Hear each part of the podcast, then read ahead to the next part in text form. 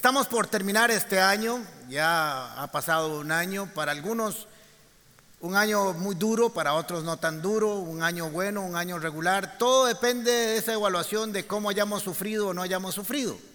Es interesante porque no hacemos una evaluación de lo que hemos aprendido y las victorias, sino que todo lo pasamos a través del dolor. Y no está mal porque eso nos marca, pero no deberíamos de quedarnos ahí. Un día de estos, Flora visitó a su mamá que tiene 94 años y le dice, hola mamita, ¿cómo está? Y le dice, aquí cumpliendo un día más. Y le dice, mamita, todos estamos cumpliendo un día más. Unos a los 15 años, otros a los 12, otros, a, otros tienen unos meses de nacidos. En estos meses hemos tenido una multiplicación de iglesia porque han nacido como 400 mil niños. No sabemos dónde los vamos a meter, pero eso es productividad, eso es multiplicación, eso es bendición. Muy bien. Así que todos estamos sumando un día más. ¿Cómo lo sumamos? ¿Cuál es nuestra actitud y nuestra condición de cómo lo vamos sumando? Depende de cada uno de nosotros y nuestra visión de lo que Dios va a hacer con nosotros. Así que eh, en mi caso, en nuestra familia y creo que como iglesia, nosotros como pastores hemos pasado un año, digamos, un poco difícil, pero lleno de victorias y lleno de ver su gloria y su poder. Hace más o menos 368 días ya había tenido una cirugía bastante complicada y ya había ingresado emergencias al hospital en estos días, pero quiero decirles que hasta el día de hoy estoy de pie y estaré de pie por muchos años más y va a ser un tiempo maravilloso. Hemos visto su mano y su fidelidad en todo momento, pero no nos podemos quedar así, hay que pasar la página y cómo procesamos esa historia y cómo la evaluamos esa historia es muy importante, porque va a marcar nuestra calidad de vida del futuro, del mañana, de cómo vivimos. Si nos quedamos en los malos recuerdos y no hacemos una evaluación correcta, nos podemos quedar anclados en el pasado. Y no está mal recordarlo, sino que recordarlo cómo y para qué es importante, porque el que no conoce la historia también está condenado a cometer los mismos errores que se cometieron en ella. Así que hacer una evaluación del pasado es muy importante. En las escrituras el Señor constantemente le estaba recordando a su pueblo algunas cosas que él había hecho por ellos, porque hay algunas cosas que tenemos que olvidarnos y otras cosas de las que no tenemos que olvidarnos, porque tenemos que recordar las cosas buenas para alimentarnos de ella. Tenemos que recordar las cosas buenas que Dios ha hecho por nosotros y las malas aprender de ellas y dejarlas a un aledito y no quedarnos por ahí pegados todo el tiempo. Recordar todas las ocasiones en que Dios nos bendijo y Dios nos dio una provisión abundante para nuestras vidas, es importante hacerlo. El Señor le recordó esto muchas veces a su pueblo, entre muchas otras vamos a leer dos pasajes. Deuteronomio capítulo 6, versículos 10, 12.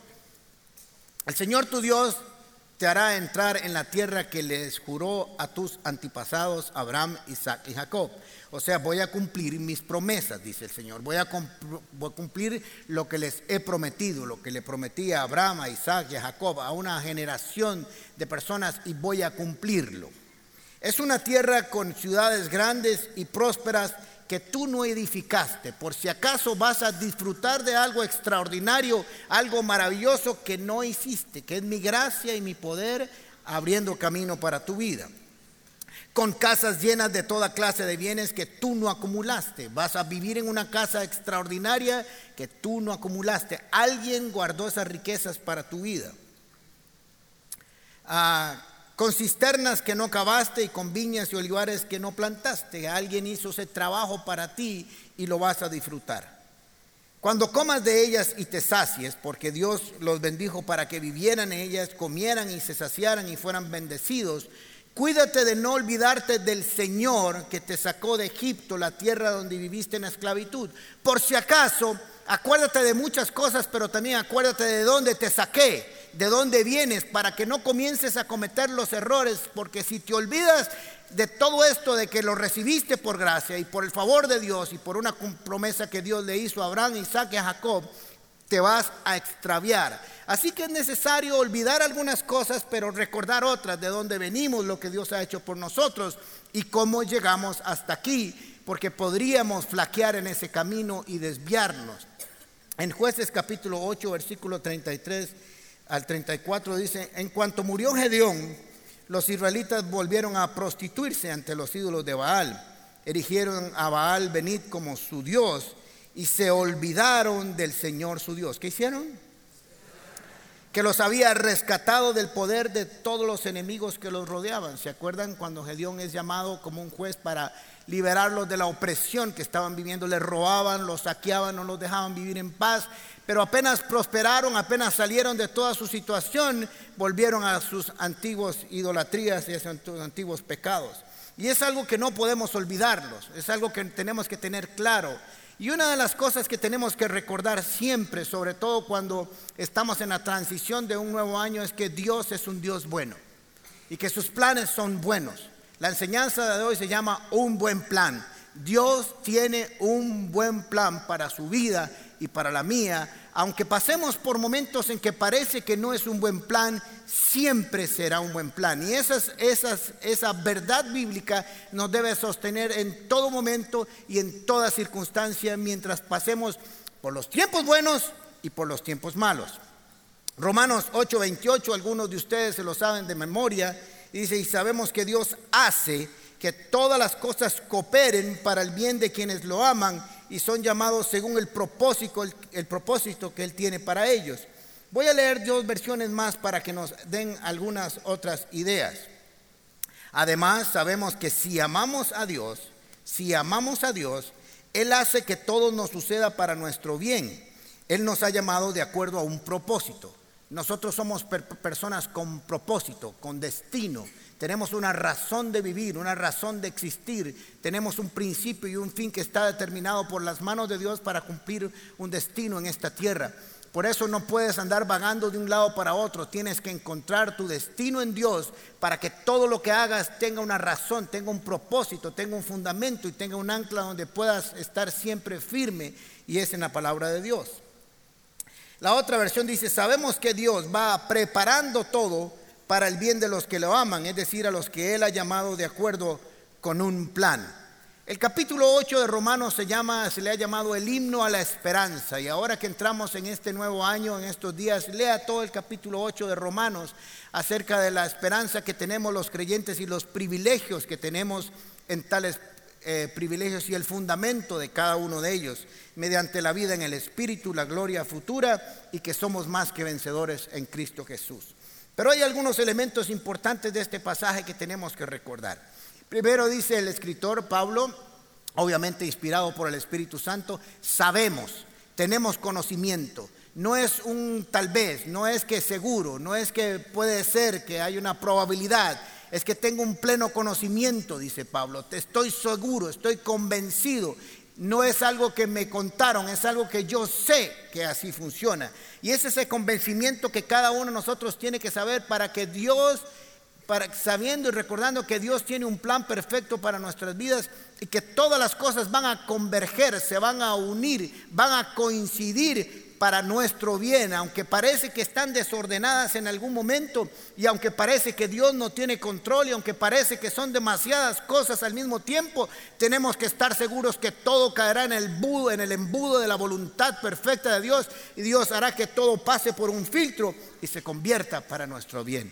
Tiene que ver con certeza, con la fe de lo que se espera, la convicción de lo que no se ve y la certeza de lo que se espera. Es una certeza de llamar las cosas que no son como si fueran. Aún en medio de lo que estás pasando y lo que pudiste haber pasado este año, tienes que estar seguro que el plan para tu vida es un buen plan. Empezarás y terminarás bien cada etapa de tu vida porque así Dios lo ha determinado. Estamos seguros, porque estoy seguro, dice Pablo, que así va a ser, así es y así será siempre. Lo segundo que dice es que todas las cosas no algunas. ¿Cuáles? Todas. Las que parecen buenas y las que parecen malas. Las buenas son maravillosas visualizarlas, las malas dentro de un plan nos complican, nos, se cambiaron todos los planes que tenía para mi vida y de pronto una noticia, una noticia familiar, una noticia económica, una noticia de salud, en fin, tantas malas noticias que pueden llegar, parece que cambiaron nuestras vidas, pero aún así tenemos que recordar que el Señor dijo, que todas las cosas están cooperando para nuestro bien. Todas. Cierre sus ojos conmigo y diga, Señor, todas las cosas son para mi bien, aunque ahora no las entienda, pero yo creo que tú dices la verdad. Y así va a ser. Y cada vez que venga a su mente, tienes que repetirlo y declararlo en tu vida. Lo otro que dice en el tercer elemento aquí, dice que Dios es el que hace todo posible. No son los hombres, no es la economía, no es los políticos, no son los astrólogos, ni los astrónomos, ni todos los que puedan andar involucrados ahí adivinando o probabilidades matemáticas. Es Dios el que se ha comprometido con hacer que todo esto sea para nuestro bien. Es un compromiso de Dios. Así que tenemos que poner nuestra confianza en Él para estar seguros de que Él unirá todas las piezas que están separadas y que parece que no vienen de Dios. No todas las cosas vienen de Dios. Algunas vienen de un mundo pecador, de un mundo caído, de circunstancias, de errores nuestros, de malas decisiones, tantas cosas y tantos elementos, pero no importa de dónde vengan, Dios siempre hará que funcionen para nuestro bien, pero será Dios, ni siquiera somos nosotros. Nos toca a nosotros creer que así será. Y quiero decirle que cuando usted piense así, el estrés de su futuro se irá cayendo, se irá terminando, irá desapareciendo. Usted se levanta en la mañana aún en medio de las circunstancias y dice, Señor, no importa lo que yo reciba hoy, no importa lo que venga, todo será para mi bien. No importa lo que me diga, no importa lo que lea, no importa lo que tenga delante, todo será para mi bien. Y descansa en que Dios unirá todas las piezas y así será. Y eso traerá paz y consuelo a su vida. Pero hay un elemento muy importante aquí y lo dejé de último. Dice que todas las cosas son para bien a los que Dios ama. Ahora leí varios comentarios bíblicos y no todos trataron este aspecto de por qué solo a los que le aman. Y es interesante. Así que estudié un poco por mí mismo a ver qué podíamos sacar y llegué a ciertas conclusiones y usted puede llegar a la suya en su propio estudio personal y en su devocional. ¿Por qué solo los que lo aman? Porque cuando amamos a Dios podemos confiar que así será. Cuando amamos a Dios podemos estar seguros de que aunque no entendamos lo que está pasando, Dios tiene control de todo. Porque cuando le amamos entendemos que si nosotros, dice la Biblia, siendo malos padres sabemos dar buenas cosas a nuestros hijos, cuanto más Él, que es el Padre eterno, celestial y perfecto, nos dará junto con Cristo todas las cosas. Porque cuando no lo amamos y nos encontramos en circunstancias difíciles de la vida, lo que vamos a hacer es enojarnos con Dios.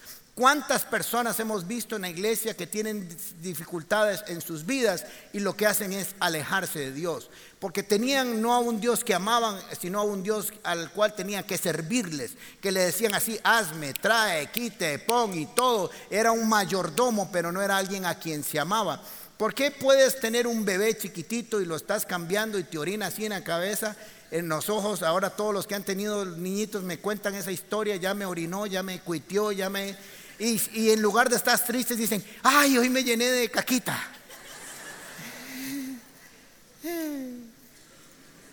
¿Por qué? ¿Por qué? ¿Por qué? Porque lo amamos y lo soportamos y sabemos que eso va a pasar, que es parte de una etapa que hay que disfrutar y que hay que gozarse. Ay, tan lindo, hoy me vomitó todo, voy a ir a cambiarme. Qué lindo, y ahora ya me vomitó por primera vez y uno, pero pues porque lo amamos.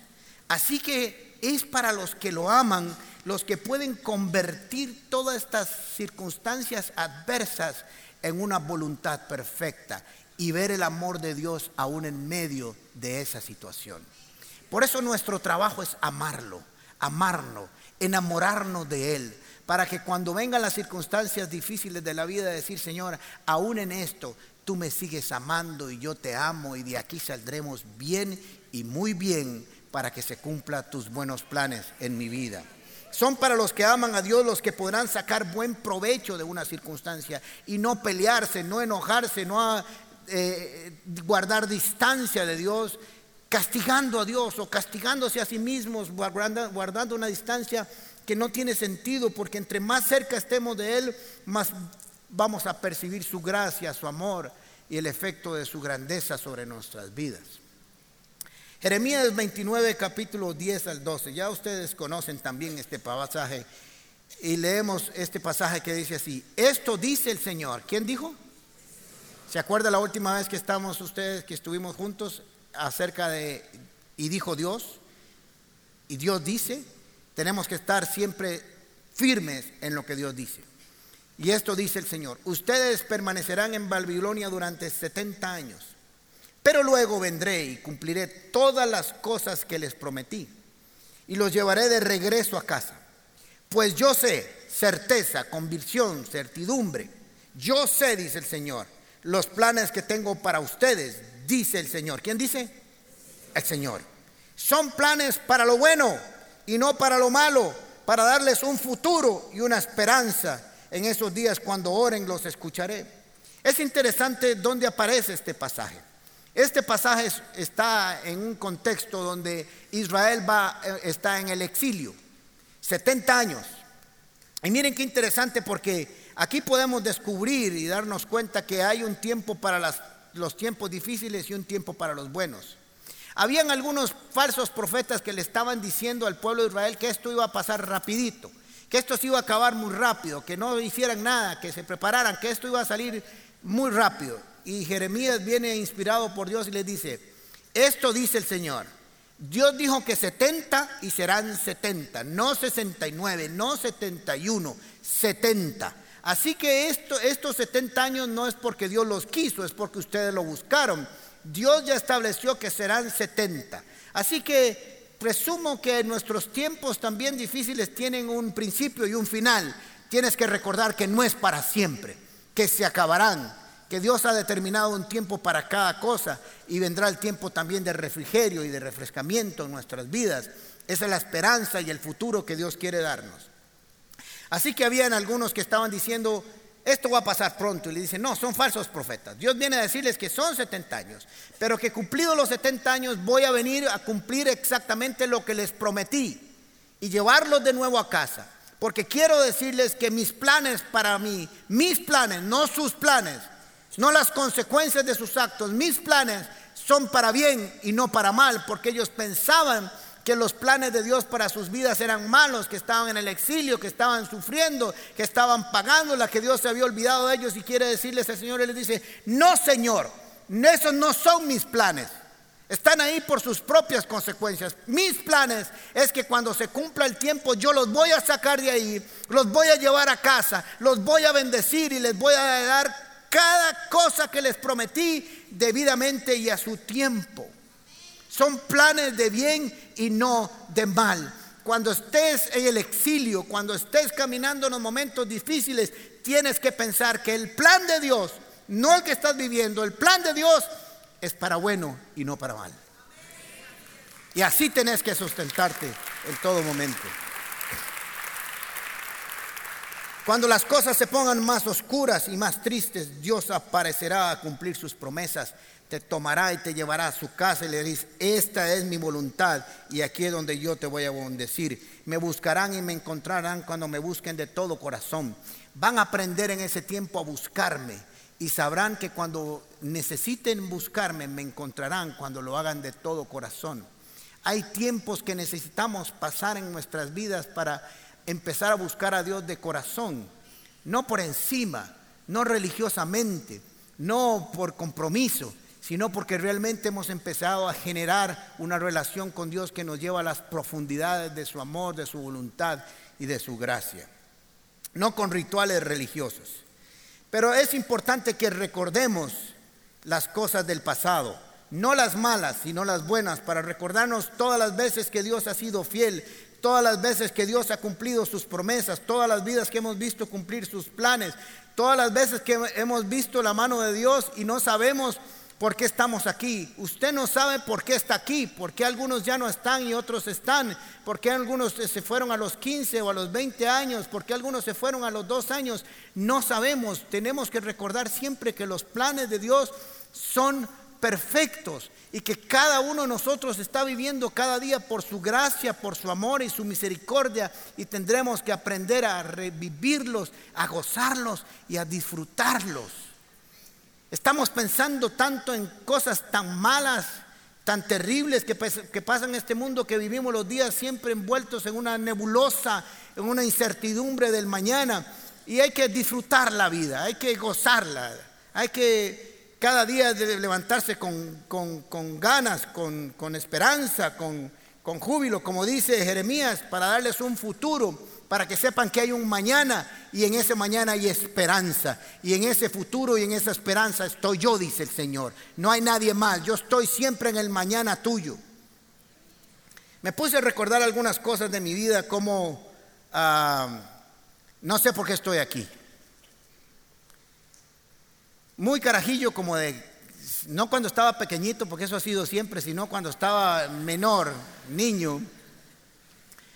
Tenía como una, como una competencia con mis compañeros de, de, la escuela. Yo estaba en el Conservatorio Castella, que está ahí por la sabana. Por eso me gustan tanto los aviones, porque todavía estaba el aeropuerto de avionetas y los veía despegar todo el tiempo. Y entonces corríamos al bus cuando llegaba para agarrar el último asiento, el del fondo. Era como reinar en el último campo, era para uno todo el, de atrás.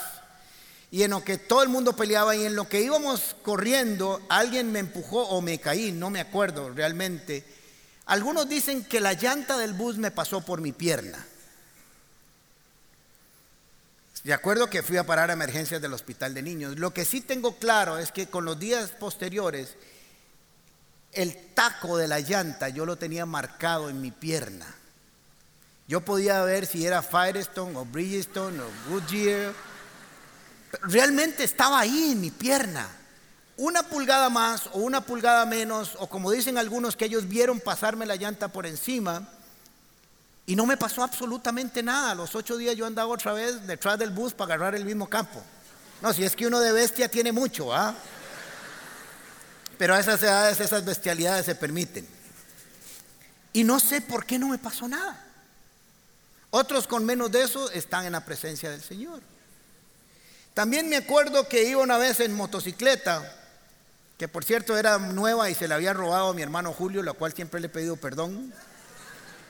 Iba bajando ahí de este a oeste por la casa Italia y solo vi un parchón rojo y ¡pum!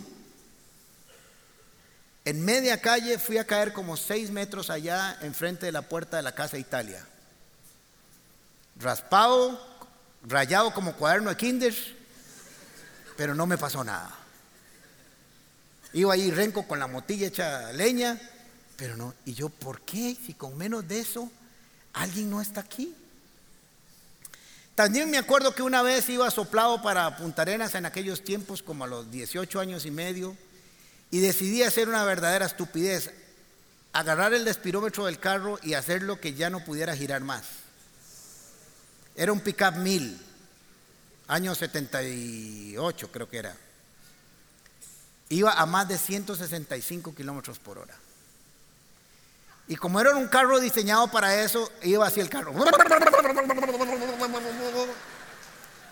Ahí se me aflojaron las lenguas, eh, las muelas ese día y el cerebro también.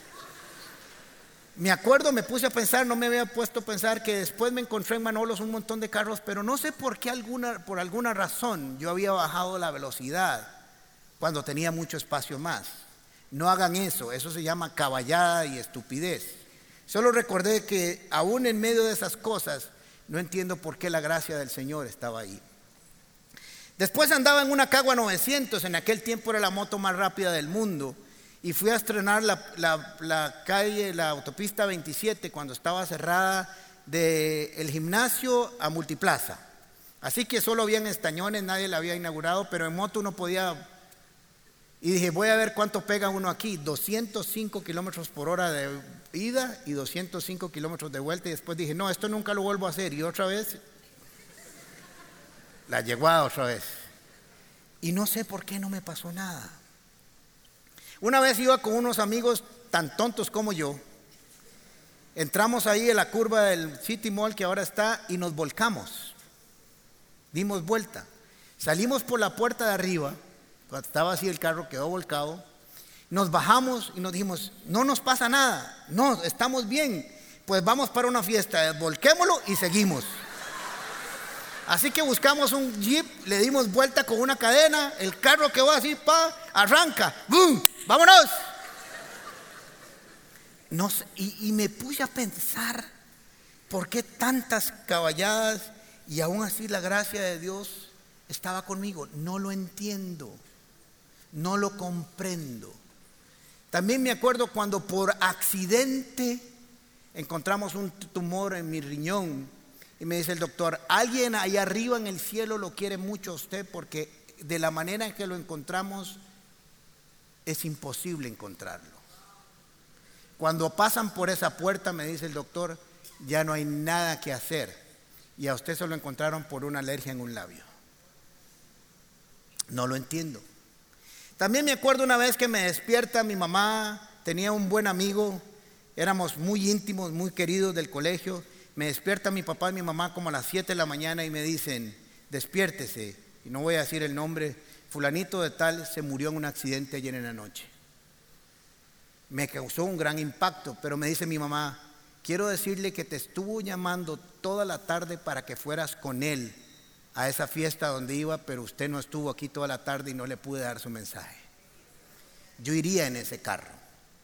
Así que comienzo a recordar todo eso y comienzo a recordar el último año y me alegro de estar aquí.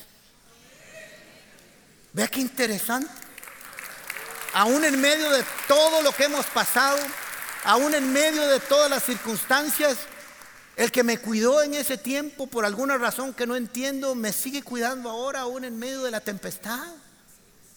Es que tenemos que recordar también las cosas buenas y no solo las malas. Nuestra tendencia es a recordar las cosas malas. Si hay un pueblo que la pagó, como dicen los carajillos, que la vio fea y la sigue viendo fea es Israel. Tenemos una historia bíblica y una historia que no es bíblica de guerras, de genocidios, de persecución. Pero quiero decirles que ese pueblo perseguido con tantas muertes, tantas guerras, tantos sacrificios, no ha habido un pueblo sobre la faz de la tierra que haya visto tantos milagros y la mano poderosa de Dios sobre su vida también. Y es que cuando queremos ver cosas grandes, hay que pasar cosas grandes. Si no, no las vemos. Ahora, quiero decirles que todas las cosas que pasamos son una buena ocasión para ver el poder y las victorias de Dios. Quiero decirles que ¿quién de nosotros no hubiera pagado para estar frente al mar con Moisés para abrir cuando el mar se abría? Pero quiere decirle que tendrías que venir a 400 años de esclavitud y ser perseguido por Faraón. Porque si no estuvieras a punto de morir y en angustia, no, no se abre. ¿Cierto? ¿Quién no estaría dispuesto a caminar como Pedro por las aguas? Pero quiero decirle que fue una noche de tormenta increíble, llena de temor y de angustia hasta que apareció el Señor. Así si quieres caminar por las aguas, tienes que pasar una noche de tormenta. ¿Quién no quiere ver una pesca milagrosa como Pedro, que sus redes se caían y se desbordaban? Pero había que pasar una noche de frustración y de enojo y de tristeza al ver que no se había pescado nada. ¿Quiénes no les hubiera gustado ver la columna de nube, la columna y la nube sobre el desierto, pero había que caminar en el desierto? ¿A quién no le hubiera gustado ver a la roca echar agua en el medio del desierto con un golpe, con una orden y ver aquella piedra brotar agua, pero había que haber pasado un tiempo de sed en el desierto? Cada uno de esos milagros tuvo un momento apremiante de sus vidas. ¿Me van siguiendo? Así que algunos de ustedes dicen, yo quiero ver cosas extraordinarias, las vas a ver, pero vas a tener que ir a puntos donde las circunstancias te van a llevar a creer que pueden llegar a tu vida. Todos tuvimos, pudimos haber estado también mientras caía manada del cielo y codornices, pero había que estar teniendo hambre de una provisión de Dios extraordinaria. Todos nos hubiera gustado ver también la multiplicación de los peces y los panes pero había que estar en una necesidad apremiante de no poderle dar de comer a cinco mil personas o a siete mil, con escasos o ínfimos recursos para que se pudiera ver. Pero tuvieron que verse apremiados. ¿Y cómo hacemos para lograrlo? Así que cada uno de nosotros va a tener que ver cosas extraordinarias, pero va a pasar también por un momento de dificultad para poderlas ver, si no, no aparecen.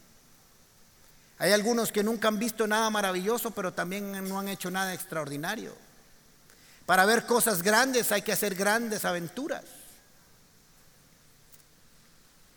Dicen los expertos eh, en planeamiento estratégico que usted programa su futuro yendo al futuro, pero volviendo al pasado o al hoy.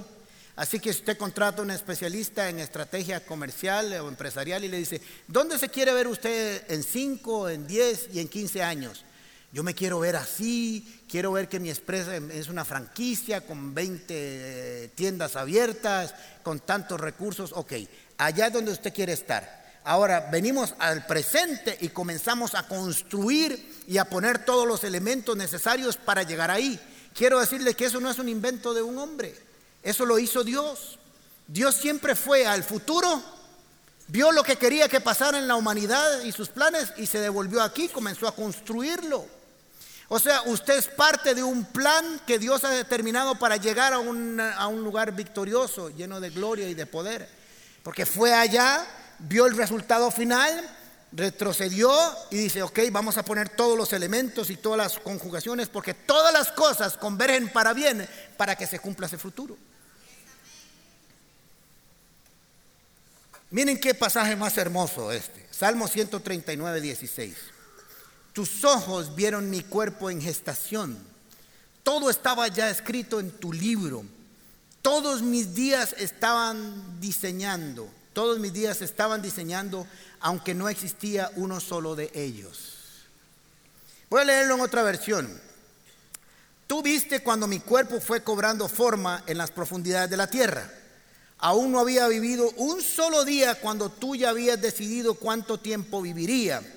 Lo habías anotado en tu libro. Usted y yo no somos una casualidad. Usted y yo estábamos en lo más profundo, como lo dice ahora el, salmista, en las profundidades de la tierra. Es una forma poética de decir que estaba en el vientre de mi madre. Todavía no habían ahí ultrasonidos de cuarta y tercera dimensión, etcétera, etcétera. Pero dice, tú me viste ahí. Ahora, voy a terminar con la versión de 1960. Dice, mi embrión vieron tus ojos y en tu libro estaban escritas todas aquellas cosas que fueron luego formadas sin faltar ni una de ellas. ¿Cuándo llega a esta conclusión? ¿Por qué dice esto el salmista? Y este es David escribiendo, cuando acaba de escribir lo que les voy a leer. Este es un salmo que habla de la omnisciencia y la omnipresencia de Dios.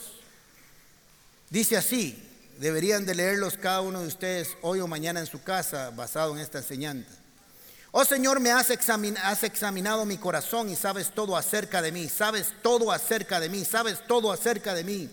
Sabes cuándo me siento y cuándo me levanto, conoces mis pensamientos, aun cuando me encuentro lejos, conoces toda la actividad de mi vida, mis pensamientos, lo que hago cuando entro, cuando salgo, dónde voy, dónde vengo, dónde estoy, etcétera, etcétera, etcétera. Me ves cuando viajo y cuando descanso en casa. Sabes todo lo que hago. Sabes lo que voy a decir incluso antes de que lo diga. No tengo mi palabra en la boca y tú ya la conoces, dice la versión de 1960. Vas delante y detrás de mí pones tu mano de bendición sobre mi cabeza. Semejante conocimiento es demasiado maravilloso para mí. Es tan elevado que no lo puedo entender. No puedo entender cómo tienes control de todas estas cosas. No sé cómo sabes cuándo vuelvo, cuándo me siento, cuándo me acuesto, lo que pienso, lo que digo, dónde estoy, para dónde voy. No, no puedo entender cómo tienes tanto poder para conocer, aún cuando no he dicho mi palabra en la boca y tú ya me estás diciendo lo que voy a decir. Ya lo sabes. No lo puedo comprender, es demasiado maravilloso, es tan elevado que no lo puedo entender. Jamás podría escaparme de tu espíritu, jamás podría huir de tu presencia. Si subo al cielo, allí estás tú. Si desciendo a la tumba, allí estás tú. Si cabalgo sobre las alas de la mañana, si habito junto a los océanos más lejanos, aún allí me, me guiará tu mano y me sostendrá tu fuerza. Podría pedirle a la oscuridad que me ocultara y a la luz que se me rodea que se convierta en noche, pero ni siquiera en la oscuridad puedo esconderme de ti. Para ti la noche es tan brillante como el día y la oscuridad y la luz son lo mismo para ti. Y viene y dice, todo esto es cuando nací. Todo esto es lo que estoy viviendo, pero el salmista se va atrás y dice, ahora me doy cuenta que no solamente tienes control de cuando nací, después de que salí, que mi madre me dio luz, sino antes, desde mi gestación, desde que dice poéticamente, dice, ah, Viste cómo se entretejieron mis huesos. Tuviste una supervisión de mi formación. En la matriz fue entretejido, bordado por ti como venas, como arterias en el vientre de mi madre. Fui formado, mis huesos escondido en ella. Cada detalle de ti no se perdió. Guardaste todas las cosas que había que guardar para que yo naciera perfectamente, dijo el salmista. Y no solo eso, sino que estaba registrando todo lo que estaba sucediendo en el vientre de mi madre y cómo yo viviría y se cumpliría en mis días. Quiero decirte que Dios no solamente tiene control de tu vida cuando naciste a este mundo, sino el mismo día que hubo gestación en el vientre de tu madre, ahí estaba el Señor, viendo cómo te formabas, cómo ibas cada día creciendo y formándose en el vientre de tu madre para que ni un solo detalle se perdiera en tu vida. Porque su plan para ti y para mí es perfecto. Termina con el versículo 17 y 18, dice, qué preciosos son tus pensamientos acerca de mí, oh Dios. No se pueden enumerar, son tantos los buenos pensamientos que son como la arena del mar. Ni siquiera puedo contarlos, suman más que los granos de la arena. Cuando despierto, todavía estás ahí conmigo y es donde aparece Jeremías y le dice el Señor, porque yo sé que mis pensamientos para ustedes son buenos. Esos pensamientos que dijo David en el Salmo 139, que son tantos que no los puedo contar, son para bien y no para mal, para darles un futuro y una esperanza. Si vas a recordar algo del año 2019, recuerda todos los días que Dios estuvo contigo y que todas las cosas serán para tu bien y no para tu mal que aún desde el vientre de tu madre estaba cuidándote, que no sos una casualidad. Dios dice que cumplirá los días que ha establecido para ti y para mí. No nos iremos ni antes ni después. No hay demonio, ni enfermedad, ni circunstancia que pueda interrumpir los planes de Dios, que son buenos. No importa lo que estés viviendo, debes de permanecer creyendo que Dios dijo. ¿Quién lo dijo? Que Dios dijo, ¿quién lo dijo? Que sus planes son buenos para darnos un futuro y una esperanza. El año 2020, ¿cómo será? No sé, desde el punto de vista económico, financiero, de trabajo, de salud. Lo único que sé es que el 2020 también está en los planes de Dios. Que no está lejos y que sus planes son para bien y no para mal. No importa lo que digan los hombres, no importa lo que digan las circunstancias, siempre, siempre Dios cumplirá lo que promete. Lo único que necesitamos es enamórate de Él y todas las cosas serán para bien a los que le aman. Esperamos que esta enseñanza haya sido de gran bendición para tu vida. Nos encantaría que hagas clic con nosotros, así que te invitamos a suscribirte en nuestro canal. Además, si tu vida ha sido impactada a través de la Como, nos gustaría muchísimo que nos escribas un mensaje privado a través de nuestras redes sociales. Nos vemos en la Como.